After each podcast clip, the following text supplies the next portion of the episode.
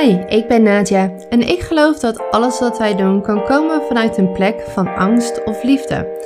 Vanuit de angst om niet genoeg te zijn, niet genoeg te hebben of niet genoeg te doen. Of juist vanuit een plek van rust, vertrouwen en overvloed. En dat vanuit deze plek van liefde kunnen komen de voorwaarde is voor echt geluk en het manifesteren van jouw dromen.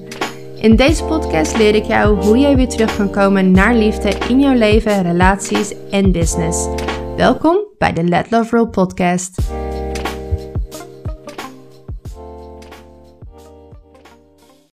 Welkom, welkom bij een nieuwe episode. En in deze aflevering wil ik het gaan hebben over iets waar ik geloof dat ieder mens, bewust of misschien onbewust, mee te maken heeft. Omdat het gewoon echt een, een biologische oerangst is, een, een programmering die wij met ons meedragen. En dat is de angst voor afwijzing, de angst voor kritiek, de angst om geshamed te worden, om buitengesloten te worden, de angst dat mensen zeggen: jij bent niet goed genoeg of jij bent een slecht mens. En daarbij de, copings, uh, de kopingsmechanismen die eigenlijk neerkomen op het liefst controle willen uitoefenen over de perceptie die anderen over jou hebben. En veel mensen doen dit. Ik denk dat bijna iedereen op een bepaalde mensen. Er zijn mensen die natuurlijk echt helemaal van buiten naar binnen leven. Dus die eigenlijk helemaal gericht zijn op hoe kan ik validatie verkrijgen van mensen om mij heen. Zodat zij mij die validatie geven en ik goed genoeg ben. In plaats van hey, die validatie en dat goed genoeg zijn is intern. En vanuit daaruit kan ik een authentieke expressie geven aan wie ik ben, omdat dat veilig genoeg is. Want ik kan die veiligheid binnen mij vinden. Dus het is echt natuurlijk een proces om steeds meer naar je eigen acceptatie, je eigen zelfliefde, je eigen veiligheid te komen. En vanuit daaruit jouw pad te gaan bewandelen, jouw eigen waarheid te gaan bewandelen. Maar waar we dus allemaal tegenaan lopen is, hé, maar zeker als ik mijn authentieke zelf laat zien, dat is super kwetsbaar. En wat als ik daarop word afgewezen? Wat als mensen daar kritiek op hebben? Wat als mensen slecht over mij denken? Wat als ik op die spreekwoordelijke brandstapel terechtkomt? Ik heb um, meerdere ervaring met de brandstapel. Ik ga jullie daar ook in deze episode verhalen over vertellen. Het is echt uh, storytime, zeg maar. Omdat ik denk dat de dingen die ik heb meegemaakt voor veel mensen echt een soort met van nachtmerrie is. Echt een soort van super angst van, oh mijn god, als dit mij ooit overkomt, dan, dan weet ik gewoon letterlijk niet hoe ik dit erboven moet komen. Ik heb daar meerdere ervaringen van en ik heb er zoveel van geleerd. En eigenlijk, en dat is ook wat ik wil meegeven, nou niet eigenlijk, ik ben daar zoveel sterker en zoveel krachtiger en zoveel vrijer en zoveel authentieker uitgekomen. Echt gesproken over Rising from the Ashes. Um, dat geconfronteerd worden met die, die oerangst en daar middenin zitten, mij eigenlijk echt een keuze gaf in hoeverre ik nog mijn leven zou leven om aardig of leuk gevonden te worden door anderen of te hopen dat anderen mij zouden valideren of te leven vanuit mijn eigen pad en mijn eigen waarheid. En ik denk dat hoe meer jij dit, dit interne werk doet, het werk wat ik doe, um, het helingsproces doorgaat, hoe dichter jij weer bij jezelf kan. Hoe meer jij ook weer contact kan maken met die eigen waarheid. Hoe meer jij de moed gaat krijgen om dat eigen pad te bewandelen. Tegelijkertijd, op het moment dat jij in een leiderschapspositie gaat stappen. En ik ben nu begonnen met het openen van de mastermind. En daar ben ik weer gesprek voor aan het voeren. Um, superleuk, want het is jaren geleden dat ik een mastermind heb gedaan. Dus um, ja, heel enthousiast over. Maar dat gaat voor een heel groot gedeelte over vrouwelijk leiderschap. Het zijn voor gevestigde ondernemers die al een, een soort van leiderschapspositie hebben staan. Die al ogen op hun gericht hebben. Die wat hoog te houden hebben. Die dus ook tegelijkertijd een groter risico lopen op kritiek. En dat is gewoon zo. Hoe meer ogen jij op je gericht hebt, hoe meer kans jij hebt op mensen die jou stom vinden, mensen die kritiek op je hebben, mensen die je afwijzen, mensen die hun eigen dingen op jou projecteren. En ik denk dat we allemaal, en misschien op dat niveau misschien iets subtieler, ehm, dingen wel doen en ook dingen niet doen. Toch om jezelf net iets veiliger te houden. Misschien een bepaald iets niet uitspreken. Omdat je denkt, oeh, ik voel dit. En ik denk dat het belangrijk is om te zeggen. Maar ik zeg het misschien niet op die manier. Want oh, ik ben als de dood voor de, voor de feedback en voor de gevolgen daarvan. Dus ik zeg het niet of ik hou me misschien een beetje in. Of dat je denkt, hé, hey, maar ik ben veel meer waard. En um, ik, ben, ik ben maar één persoon. Dus de mensen die één op één met mij werken, ja, daar mag, daar mag een prijs voor staan inmiddels. Maar dat je denkt, oeh, die doe ik toch maar iets omlaag. Want wat als mensen mij niet integer vinden? Of uh, dat mensen mij afwijzen. Of dat mensen mij niet spiritueel vinden. Dus vaak zitten er heel subtiel laagjes waardoor we dingen iets minder doen of iets meer doen en ons toch op een bepaalde manier aanpassen. En er zijn natuurlijk triggers voor. Hè? En dat is natuurlijk helemaal op social media jezelf laten zien. Um, dat had ik op een vorige episode had ik daar ook al over. Mensen voelen zich heel erg veilig achter een schermpje. En ga jij in de supermarkt iemand uh, die je ziet en daar waar je getriggerd door wordt, ga je daar hysterisch tegen staan uh, schreeuwen, dan zijn er heel snel consequenties. Dan zeggen ze mevrouw, kunt u alsjeblieft ophouden met deze histyfit en heel snel deze winkel verlaten? En iedereen vindt het een hele rare mevrouw. Met andere woorden, jij krijgt te maken met afwijzing. Maar op het moment dat jij achter je schermpje zit, ja, dan zijn er geen consequenties. Dus dat, dat innerlijke kind die getriggerd wordt, die van alles projecteert, die komt dan totaal tot uiting. En wat dus ook betekent dat op het moment dat er mensen naar jou kijken en um, jij bepaalde dingen zegt of een bepaalde leiderschapspositie hebt, er ook altijd mensen op jou gaan projecteren. Nou, wat er dan kan gebeuren is dat dat ook een traumarespons is. Afwijzing, kritiek, uh, oordeel, um, brand, brandstapel-vibes. Die... En wij vanuit die traumarespons gaan opereren. Dus dat zie je ook vaak gebeuren, de fight and flight. Mensen gaan aanvallen, mensen gaan verdedigen. Het zegt mij ook altijd in hoeverre iemand een bepaalde emotionele intelligentie heeft. En dat is eigenlijk waar leiderschap ook voor een heel groot gedeelte over gaat emotionele intelligentie, het draagvlak hebben om te dealen met wat er kan komen. Want uiteindelijk, hoe groter jij gaat staan, hoe, hoe onvermijdelijker het is dat je hiermee te maken krijgt.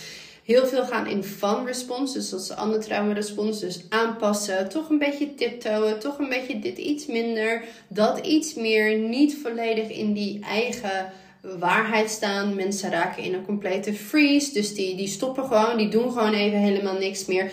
En hoe groter jij wil gaan staan, hoe groter jouw missie is, ja, hoe groter jij ook dus jezelf zou moeten laten zien. Het is een beetje lastig als jij je verstopt om ergens groot voor te gaan staan. Hoe groter dus ook jouw draagvlak emotioneel moet zijn om dit te kunnen handelen. Want het gaat niet om het vermijden. Hoe meer jij in de vermijding gaat, hoe minder authentiek jouw expressie eigenlijk wordt, jouw zijn eigenlijk wordt, hoe wankeler jij eigenlijk wordt en hoe meer jij zit in het willen controleren van de perceptie van anderen over jou, hoe meer je eigenlijk het hele spel aan het verliezen bent, want je hebt nooit controle. Het is een illusie. Er zal altijd wel iemand iets over jou vinden of iets over jou willen denken. Nou, ik wil met jullie um, de, de ervaringen die eigenlijk ook best wel, ik zat er laatst aan te denken, eigenlijk ook best wel extreem zijn. Gelukkig ga ik van verhalen vertellen. En ik heb genoeg verhalen te vertellen. Dat is, uh, dat is één ding wat zeker is. Maar ik wil ze delen omdat ze in dit geval een, um, een reden hebben. Ze, hebben. ze hebben lessen in zich die heel waardevol zijn. Omdat ik denk dat voor veel mensen eh, bepaalde dingen die ik heb meegemaakt echt een nachtmerrie zijn. En ze die dus totaal aan het vermijden zijn. Terwijl eigenlijk er dus ook zoveel vrijheid zit in het echt. Het moeten feesten van die angst. Het moeten feesten van die brandstapel. Want ik ben er zoveel sterker en vooral vrijer en autonomer en authentieker uitgekomen. Keer op keer op keer. Dus juist om te ervaren, hé maar dit overleef ik en ik overleef het niet alleen. Want je systeem zegt, jij overleeft dit niet. Want vroeger als je werd afgestoten door de groep, ja, dan overleefde je niet. Dus lichamelijk, jouw zenuwstelsel denkt nog steeds, you're gonna die. Maar om dus te ervaren, hé, hey, maar ik, ik ga niet dood en ik overleef dit niet alleen. Ik heb echt een keus voor meer vrijheid versus me meer aanpassen en minder, minder authentiek zijn en meer op veiligheid gericht. Of die veiligheid gewoon echt volledig in mezelf kunnen vinden en, en vanuit daaruit kunnen leven. En die ervaringen begonnen bij mij eigenlijk al vrij jong. Ik heb twee ervaringen gehad die te maken hadden met een uh, narcistische en in de eerste geval psychopathische relatie waar ik uitkwam. En wat er gebeurt is op het moment dat jij in zo'n relatie zit met een narcissist of een psychopaat, heeft diegene een, mate van controle over jou. Het gaat over macht, het gaat over controle. Stap jij eruit, wat voor diegene nooit de bedoeling kan zijn, verliest diegene controle over jou. Nou, dat is voor die dynamiek, voor de narcissist of psychopaat, is dat ook echt een gevoel van leven of dood. Van hé, hey, ik verlies de controle, de macht over die persoon. En wat ze dan gaan doen, eigenlijk altijd, het is echt een beetje tekstboek is dit. Oké, als ik niet meer de controle over jou heb, dan ga ik de controle pakken over hoe andere mensen over jou denken. Dus de perceptie van anderen over jou. En je zal ook altijd zien dat in deze dynamieken de daders zich altijd voordoen als slachtoffer. En ze het slachtoffer dader maken. Dus in die eerste relatie was het echt een. Uh, zij is je gek, ze heeft het allemaal verzonnen. En um, zij is de dader en ik ben heel zielig. En dat was heftig en dat was, voelde heel onredelijk uh, na alles wat ik toen had doorgestaan. Maar was eigenlijk ook best wel gek genoeg te behappen, omdat het ging over ja, mensen uit Dordrecht waar ik was opgegroeid en zijn die vrienden. Dus het was niet eens op zo'n grote, grote schaal. En ergens wist ik toen ook, ja, jullie komen er vanzelf achter en die waarheid komt, komt altijd naar boven. De tweede keer en dat was uh, toen ik alweer een stuk ouder was. Dat was mijn relatie voor Robbie. En ik was toen eigenlijk net echt een paar jaar, anderhalf jaar denk ik, echt flink depressief geweest. En ik kwam er toen uit. En ik was mijn eigen proces aangegaan. Ik kwam dichter naar mezelf. Ik begon mijn kracht te hervinden. Maar die dynamiek was dat ik gered moest worden. Want ik was een, een hoopje mens toen ik die man ontmoette. Ik was, ik was niks meer. Ik was een schijn van mezelf. En hij was de redder. Hè? Krijgen we weer die drama-driehoek van slachtoffer, redder, dader. En hij had het net zo hard nodig om de redder te zijn als dat ik het nodig had om gered te worden. Dus die hele dynamiek was super codependent en, en super toxisch. Um, dus ik voelde me heel afhankelijk. En op een gegeven moment begon ik dus mijn eigen werk te doen. Dus ik werd sterker en ik werd sterker en ik werd sterker en ik werd helderder.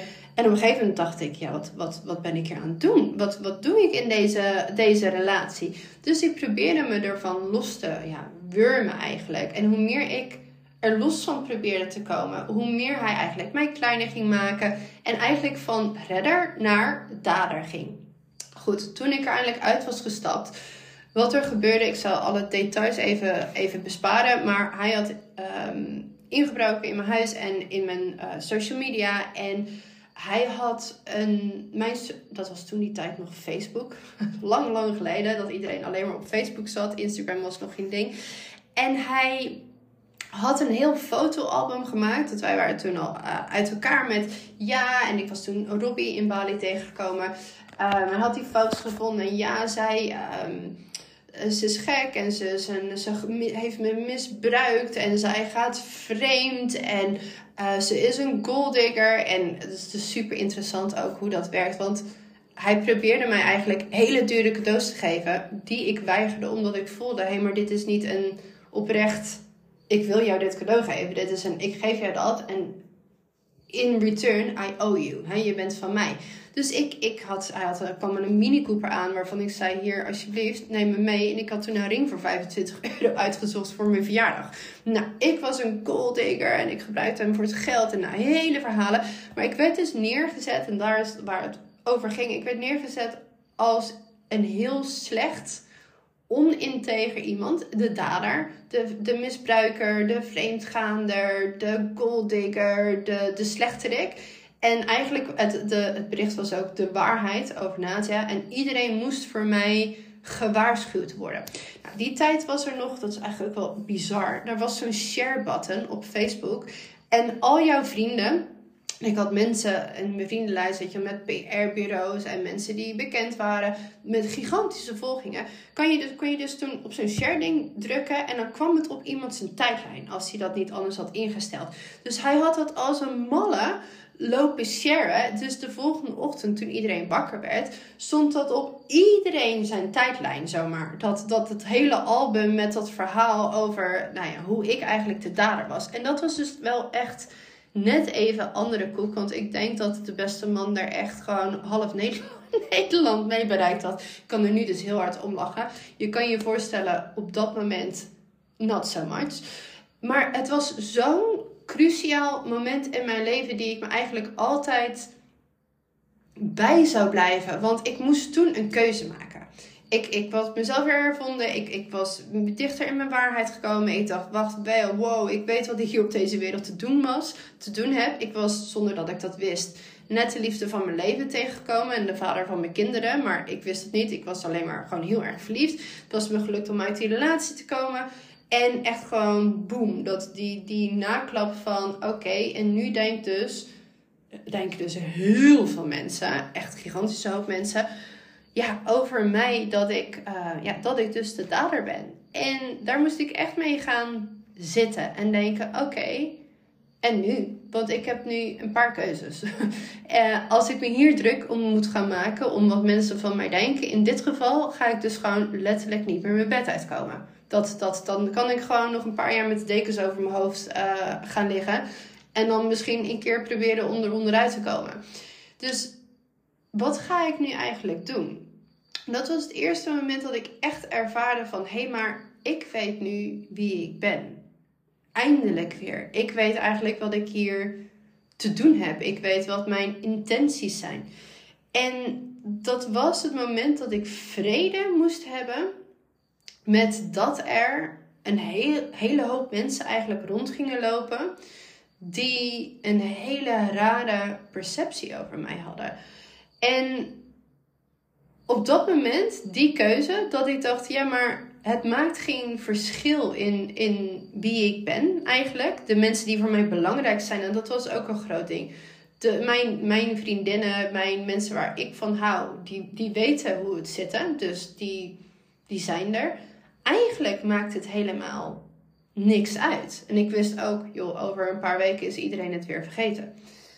En dat gaf mij zo'n enorme vrijheid. En daarin ook het laatste stukje macht dat iemand over mij probeerde te hebben, viel eigenlijk volledig weg. En ik weet dat wat heel veel mensen proberen te doen, is in die dynamiek gaan van dat is niet eerlijk. Is het natuurlijk ook niet. Ik moet me gaan verdedigen. Ik moet het echte verhaal vertellen. Ik moet, ik moet van alles. Ik moet hem zwart gaan maken. En ik voelde toen ook, maar dat is helemaal niet het is niet nodig, want het is alleen maar meer voeding voor die drama-driehoek. Het is alleen maar meer voeding voor hem. De enige manier is gewoon echt die stekker er volledig uittrekken. En dat heb ik toen gedaan. En eigenlijk voelde dat ook echt alsof er een soort blok beton van mij afviel. En later besefte ik me ook, als het even specifiek gaat over die narcistische dynamieken die echt gaan over macht, macht hebben over iemand, dat als, als er enige vorm van wraak zou moeten zijn op dat soort mensen, dat soort energieën, is alle verdriet, alle trauma, alle boosheid, alle wraak willen hebben, kunnen doorwerken en doorvoelen en gewoon echt heel erg gelukkig worden. En dat doe je niet voor de ander, dat doe je voor jezelf. In die vrijheid leven en in de expressie in het pad van jezelf gaan leven. En helemaal loskomen van iets wat daar, wat daar nog mee te maken heeft. En ik denk dat ik deze verhalen ook zo makkelijk kan vertellen, omdat het staat zo ver van mij af. Zo ver van de identiteit die ik heb, dat het, het is onderdeel van mijn verhaal natuurlijk. Want ja, dat zal het altijd blijven. Maar ik kan me er zo totaal niet eens meer mee identificeren dat ik erin zit. En tegelijkertijd dat ik daarin heb gezeten. Tegelijkertijd zijn het wel cruciale gebeurtenissen die mij gevormd hebben en die mij een bepaalde belichaamde wijsheid hebben gegeven. Waardoor ik misschien wel juist zo sterk dit eigen pad kan bewandelen en die validatie vanuit mezelf kan halen. Nou, later, um, we gaan nu even doorspoelen naar veel later, 2020, stond ik al in een bepaalde ja, leiderschapspositie. Ik had een grote volging op, op Instagram. Um, veel mensen die mijn podcast beluisterden. Veel mensen die mijn programma's volgden. En nou toen kwam tatarata 2020 met... Nou ja, wat naar mijn mening ook een hele uh, collectieve narcissistische dynamiek is. Omdat het ook heel erg ging over controle willen hebben. Ik heb daar vrij snel mijn mond over open gedaan. Ook heel goed wetende, hey, ik loop daar een heel groot risico. En sterker nog, ik loop niet eens een risico. Ik weet dat als ik bepaalde dingen zeg van, hey jongens, deze, deze dingen kloppen in mijn idee niet. Dat ik te maken ga krijgen met massale afwijzing, massale afstoting, massale ontvolging, massale kritiek ik was op dat moment op een punt dat ik wist, ik kan dat dragen. En voor mij was dat authentiek leiderschap. Want wat geen leiderschap had geweest was, ik zeg niks. Zodat ik niet hoef te dealen met misschien wel verlies van business, verlies van wat mensen over mij denken. Versus wat ik oprecht geloof dat dat nu belangrijk is om expressie aan te geven aan, aan een andere kant van een narratief wat nu wordt verteld. Dat gebeurde ook. En uiteindelijk was er een krant, um, was de Groene Amsterdammer, heet dat, heet zo? Ja, volgens mij wel. En die um, vroeg dus of hij een artikel kon schrijven. En ik was me eigenlijk heel erg bewust van: oké, ik, ik ben natuurlijk niet zo naïef. Ik weet dat ze de boel kunnen verdraaien. En ik dacht, nou, ik neem dat, ik neem dat risico. Ik ga met ze aan tafel zitten. En dat was een hele interessante ervaring. Want het narratief wat ze aan mij vertelde was: hey, er is hè, dit kant van het verhaal en er is een andere kant van het verhaal. En wij willen ook graag juist dat andere kant van dat verhaal horen. Ik heb daar gezeten en ik heb dus ook echt uitgelegd van joh, het ehm, labels op mensen plakken, waardoor ze eigenlijk gelijk monddood worden gemaakt, waardoor je eigenlijk hun ehm, bestaansrecht probeert weg te, nemen, zodat mensen niet meer naar hun luisteren, is gewoon heel erg schadelijk. Zeker als je verkeerde labels op iemand plakt. Hey, het is belangrijk dat we vrijheid van meningsuiting hebben. Hey, we mogen echt uitkijken voor schending van het bepalen over wat er met jouw lichaam gebeurt. En nou ja, dus ik, ik legde dat heel, eh, naar mijn mening in ieder geval, heel redelijk uit. En zij bleven eigenlijk maar hele gekke vragen stellen. Uh, van, en uh, wat zeg je dan als iemand uh, hun kind daarmee vaccineert met de coronavaccin? Ja, niks. Dat is hun keuze. En het zag eigenlijk dat dat antwoord niet bevredigend was. Ja, ga je dan naar van die... Um, wat vroegen ze nou? Van die bijeenkomsten met van die borden. Ik zei, nou, nee. ik heb wel wat beters te doen. Nee, ik wist niet eens dat het bestond. En nou, nee. Dus ze gingen, bleven vragen stellen. En dan zei ik één woord en dan zag ik ze fanatiek schrijven. Dus ik zag eigenlijk al wat er gebeurde. En dit had misschien niet eens per se zo te maken met macht of controle. Dit waren echt twee mensen, twee journalisten die um, een verhaal hadden bedacht waarin het nieuws en de overheid en um, de wetenschap superieur was. En de, de mensen die zeiden: hé, hey, wacht even, er zit ook een andere kant aan dit verhaal en we mogen echt wel waken voor, waren dus per definitie gek, krankzinnig, wappies, um, gevaarlijk en, en inferieur. En ik moest dus die persoon vertegenwoordigen. Maar ik gaf dus hele teleurstellende antwoorden. En dat was eigenlijk wel heel interessant. Want wat ik daarin merkte was dus dat zij ook gewoon letterlijk wat ze niet wilden horen, hoorden ze niet. Dus zij hadden het over, we hadden het in dit geval over de vaccinatieindustrie. Dus ik had het over alle wetenschap rondom um, vaccinaties die dus ook zeiden van joh, er zitten ook serieuze gevaren aan. Um, en dit is experimenteel, we weten nog niet wat het gaat doen. Um, en, en ook wat er gebeurt in de wetenschap. Nou, ik dwaal een klein beetje af. Dus ik zei dat eigenlijk heel juist wetenschappelijk onderbouwd. Van joh, ga op PubMed kijken, ga kijken wat, wat, wat daar wetenschappelijk speelt. Toen zei zij nee, ik, um, ik, ben, nee, ik kom uit een familie waarin alles wetenschappelijk is onderbouwd. En ik zei, maar dat, dat, ik zeg dat net. Dit is net waar ik het over heb. Dus zij waren heel selectief in. Jij bent um, inferieur, jij bent niet wetenschappelijk. Dus alles wat jij zegt dat niet past in ons plaatje, blokken we gewoon. En we pakken één ding, we rukken het uit een context en blazen het op. Nou, dat is dus precies wat er gebeurde. Um, heel interessant ook dat dat kan, dat dat mag. Nou, het mag ja, mag vast niet, maar het gebeurt dus wel. En dan moesten ze dus een stuk toesturen waarin ik ook kon inzien van, hey, klopt het wat ik heb gezegd? En daar stuurden ze drie regels. Nou, in die drie regels stond al een label geplakt. Ik zeg, joh, dit label, ik, ik heb uitgelegd, deze labels zijn gevaarlijk en ook niet kloppend. Ja, ja, ja, sorry. Nou, toen kwam er dus een heel artikel uit, gigantisch groot, over... Ah, ik, ik moet er nu gewoon een beetje op lachen, maar ik denk dat in de titel en in het voorstuk had ik al, denk, denk ik, acht verschillende labels. Ik was een Jomanda, ik was een Wappie, ik was een... Nou, wat ik allemaal niet was, ik weet het allemaal niet. Voordat überhaupt mijn intro kwam en het was zo absurd. En het was zo de, de superieure um, overheid en dan de inferieure gekkies. En ik was heel tegen en ik probeerde mijn geld te verdienen met uh, mensen bang maken. Zodat ik aan business kwam. Dat ik echt dacht, oh my fucking god, hoe verzin je het? Dat artikel kwam uit. Maar ja, dat is natuurlijk wel een krant. En daar was gigantisch veel uh, reactie, uh, kwam daar ook op. Het was ook best wel een heftig artikel. En toen dacht ik, oh, oké ja, eerste reactie was natuurlijk ook de boosheid. Van, hè, kan dit gewoon serieus en mag dit serieus? Maar toen ik er doorheen had gewerkt, dacht ik ook, ja. Ja, oké. Er zijn veel mensen die deze krant waarschijnlijk lezen. Die dit artikel lezen. Ze hadden er ook een podcast over gemaakt. Ja, nu zijn er dus weer een hoop mensen die een heel raar beeld over mij hebben. Echt een heel absurd beeld. Ja, en nu? En ook daar weer, wat daar mijn conclusie heel erg was, was: ik ben van niemand. En dat was, dat was zo'n bevrijding. Van het, het maakt eigenlijk niet uit dat er mensen zijn die mij in een bepaalde persona willen plaatsen.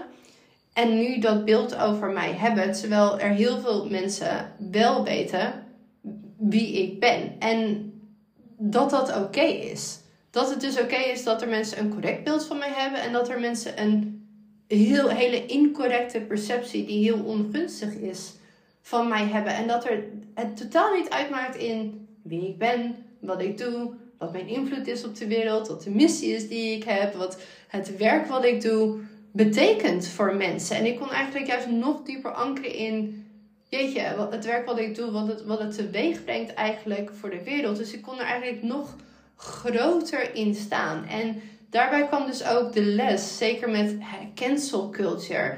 Dat ik dacht, ja, maar je, je kan iemand niet kennen. Ik ben een mens. Je kan een mens niet cancelen. Je kan nog 160 labels op me plakken. Maar ik, ik, blijf gewoon ik. Daar gaat helemaal niks aan veranderen. Kijk, en wat natuurlijk wel is, en natuurlijk ook wel eng is als je erover nadenkt, is dat die mensen, als je uh, in de schoenen staat van ik ben een journalist, heb je natuurlijk ook weer een bepaalde invloed. Dus met invloed komt macht. Dus je zou iemands carrière kunnen ruïneren. In dit geval had dat gekund. Ik heb het geluk dat uh, de mensen die zich tot mij aangetrokken voelen over het algemeen vrij ontwikkeld zijn. Um, en ook een bepaalde emotionele intelligentie hadden. Dus de grap was dat ik denk ik duizend nieuwe volgers erbij kreeg die allemaal zeiden... Hey, ik heb dit artikel gelezen en het was zo absurd dat ik eigenlijk wilde kijken wie jij echt bent en wat je echt doet. En oh, wat fucking fijn wat je doet. Dus ik had in één keer een hele fijne nieuwe volging erbij. Ehm, wat, wat dus eigenlijk ook zo ironisch was, maar ook weer zo grappig was. Dus je merkt dan toch van, hé, hey, de mensen die voor jou zijn, die zijn, die zijn er toch. En de mensen die toch al niet voor jou waren en toch al graag een bepaalde perceptie zouden willen hebben, die gebruiken dat alleen maar als munitie om die bevestiging te krijgen en in dat zwart-wit, inferieur, superieur, uh, voor en tegen wij en zij dynamiek te gaan staan. En nou ja, dus dat, dat autonome, dat hey, ik kan op die brandstapel worden gegooid en ik, ik herrijs er gewoon van. Alleen dan nog wat groter, nog wat sterker. En ook nog met een eigenlijk prettigere, sterkere achterban was voor mijn zoon enorme les. En ik weet ook dat er nog twee kranten zijn die dan beland je in zo'n bak.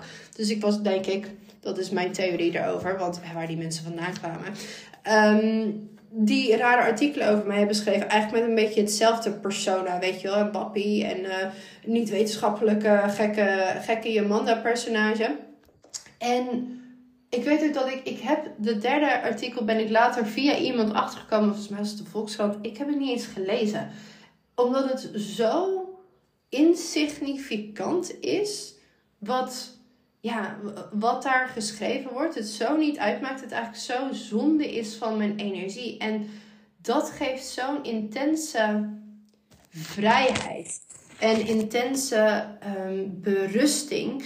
Die ik eigenlijk ook, nou ja, ik wens niet per se de brandstapel voor iedereen die in leiderschap gaat staan. Wat ik wel wil zeggen is, wil je in die leiderschapspositie staan, kom, kom je dit soort dingen tegen. Dat, dat als je groot genoeg gaat staan, is dit op een bepaalde manier natuurlijk. Hè? Ik wil niet zeggen dat, uh, dat er kranten zijn die je heel graag willen afbranden, maar is dit op een bepaalde manier bijna onvermijdelijk. Er gaan mensen zijn die je stom vinden. Er gaan mensen denken die, uh, die denken dat jij niet integer bent. Er gaan mensen zijn die een rare perceptie over jou hebben. En het werk hierin is om daar steeds meer oké mee te zijn. Om daar steeds meer draagvlak voor te ontwikkelen. En om daar in steeds meer vrijheid en veiligheid binnen jezelf te gaan vinden. En dat is ook iets wat we gaan doen in die mastermind. Is het kunnen dragen van de projecties. Het kunnen dragen van